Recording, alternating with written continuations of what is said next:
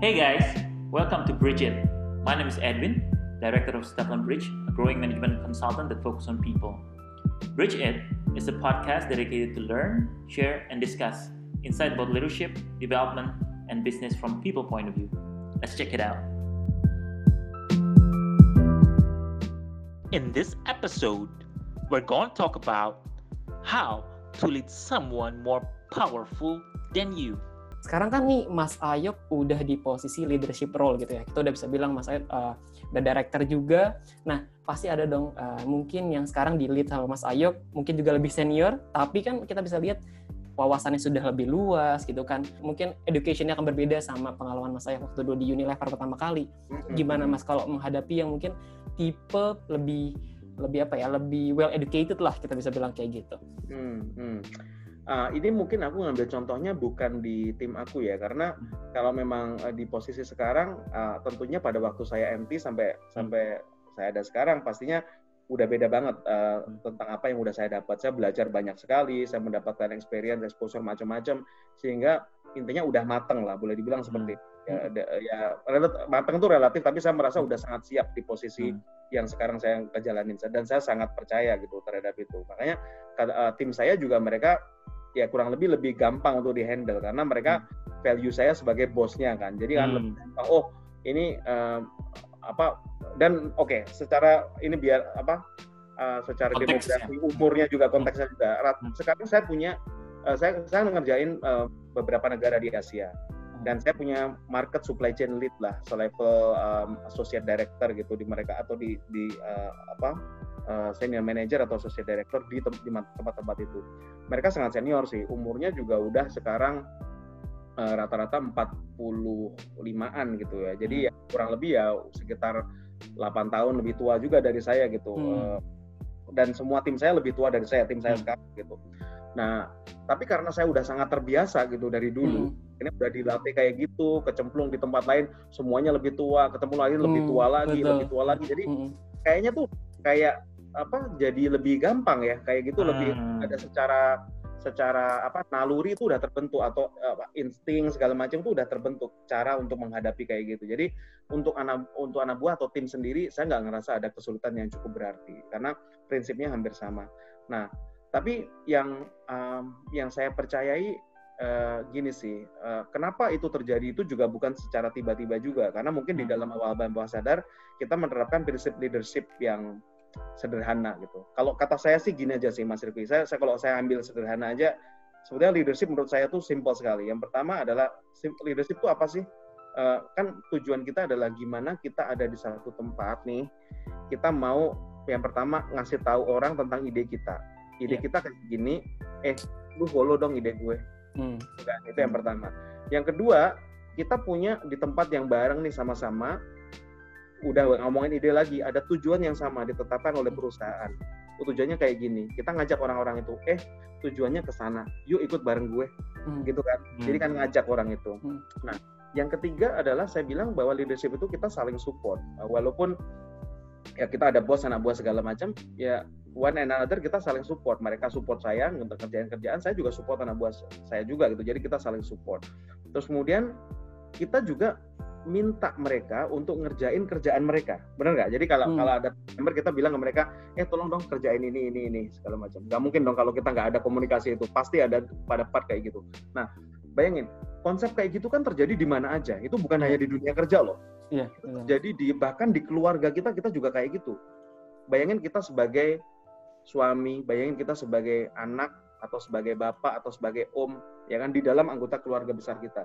Itu isinya kan orang semuanya. Pasti kan kita akan ada occasion di mana kita netapin oh di mana ponakan gua mau kuliah eh, enaknya di tempat mana. Itu kan pasti kita hmm. punya goal sendiri dan kita ajak orang lain untuk mempercayai goal itu untuk value yeah. itu menuju ke sana gitu. Yeah. Mungkin saya pengen ah, ponakan saya kuliah di ITB, anak saya yeah. kakak saya pengen ponakan saya kuliah di UI. Beda hmm. misalnya. Yeah. Nah, yeah kan ada ada different goal juga. Nah gimana kita komunikasi nah itu leadership juga di situ. Jadi oh, kita mau makan sate atau makan bakso aja itu itu harus didesain juga kan dalam hmm. dalam kehidupan uh, keluarga. Lebaran di mana gitu ya? Lebaran di mana? Di rumah siapa? Ya betul di rumah siapa? Kayak yang ini apa kayak yang itu itu semuanya pasti ada. Jadi bukan hanya bukan hanya di urusan kantor gitu, bisa di Iya. urusan yang sangat sederhana di keluarga. Nah makanya prinsip-prinsip tadi itu saya terapin hal yang sama. Kalau saya ya, nggak ada rumus khusus. Rumus saya ada yang pertama adalah kita harus honest, jujur Oke. terhadap diri kita dan terhadap members. Hmm. Eh, kadang kalau kita dalam keluarga, dalam kantor juga si- siapa yang ngelit juga gantian kan gitu. Jadi ada project juga, suatu project itu yang di lead mungkin anak buah saya yang ngelit project itu saya jadi tim member, bisa jadi.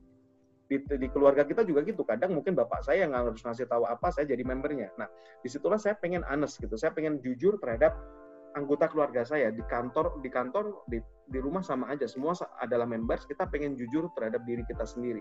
Saya nggak pernah menjadi orang lain ketika saya di rumah dan menjadi orang yang berbeda ketika saya di kantor. Ya saya saya kayak gini. Cara saya ngomong di kantor atau saya cara ngomong saya ke istri saya di rumah sama persis.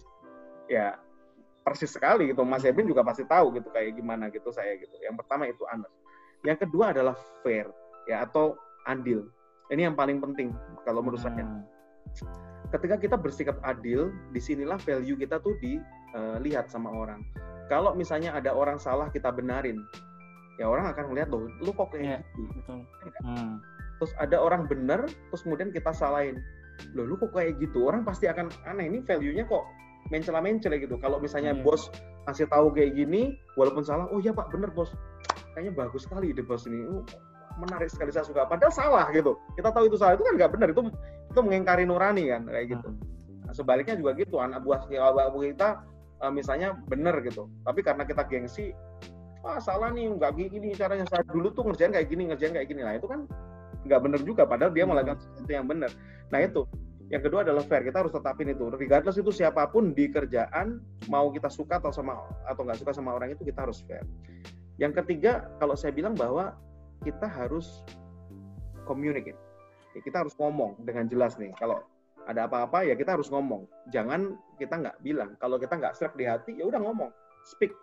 Kita ngomong. Kita benar-benar speak opinion fearlessly. Jangan pernah ada rasa takut sedikit pun kalau kita mau nyampein opini apa pun ke siapa pun. Jadi Oke, mau bos big boss big big big boss segala macam ya kita omongin. Tapi caranya menyampaikan harus baik tapi intinya pesannya harus masuk ya kan? Harus tetap nyampe itu ya. yang pesannya. yang saya bilang oh, itu eh, pesannya nyampe. Terus yang yang terakhir sih saya bilang confront issue. Jangan lari. Kalau ada masalah lu jangan lari. Hadepin masalahnya beresin. Karena kalau lari masalahnya tetap ada di situ. Kita balik ya masih ada. Bisa jadi Iya. lebih gede lagi.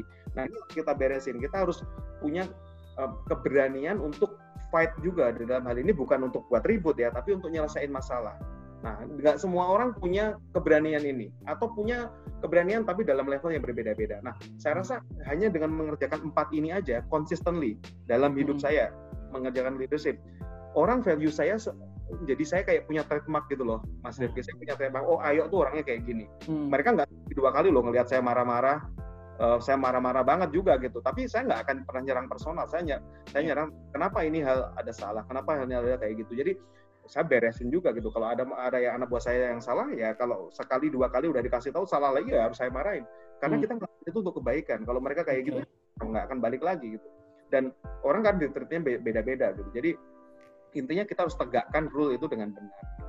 Nah, empat itu saya lakukan em, selama ini sih. So, saya usahakan selalu konsisten di setiap tempat dan itu akan udah jadi kayak apa personal branding bagi saya di organisasi saya. Tentu saja ketika saya pindah ke organisasi-organisasi baru pasti berbeda kan value-nya. Dulu waktu di Unilever orang kenal saya lima tahun. Habis itu saya pindah ke tempat lain. Oke, saya yang perusahaan kedua saya ada Johnson Johnson, Consumer Goods juga. Saya kurang lebih hampir lima tahun juga. Nah, saya harus build dari awal tuh kredibilitas saya. Orang nggak Hmm. tahu saya di Unilever seperti apa. Saya Hmm. bangun hal yang sama.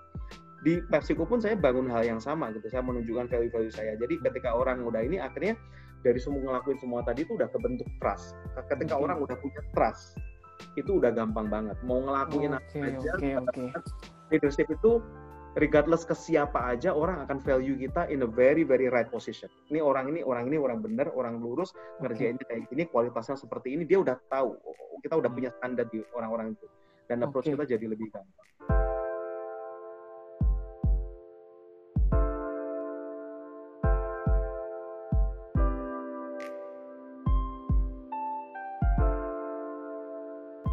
Don't forget to listen to our podcast every Wednesday on Spotify, Apple Podcast, and Google Podcasts. Visit our website at stevlenbridge.com.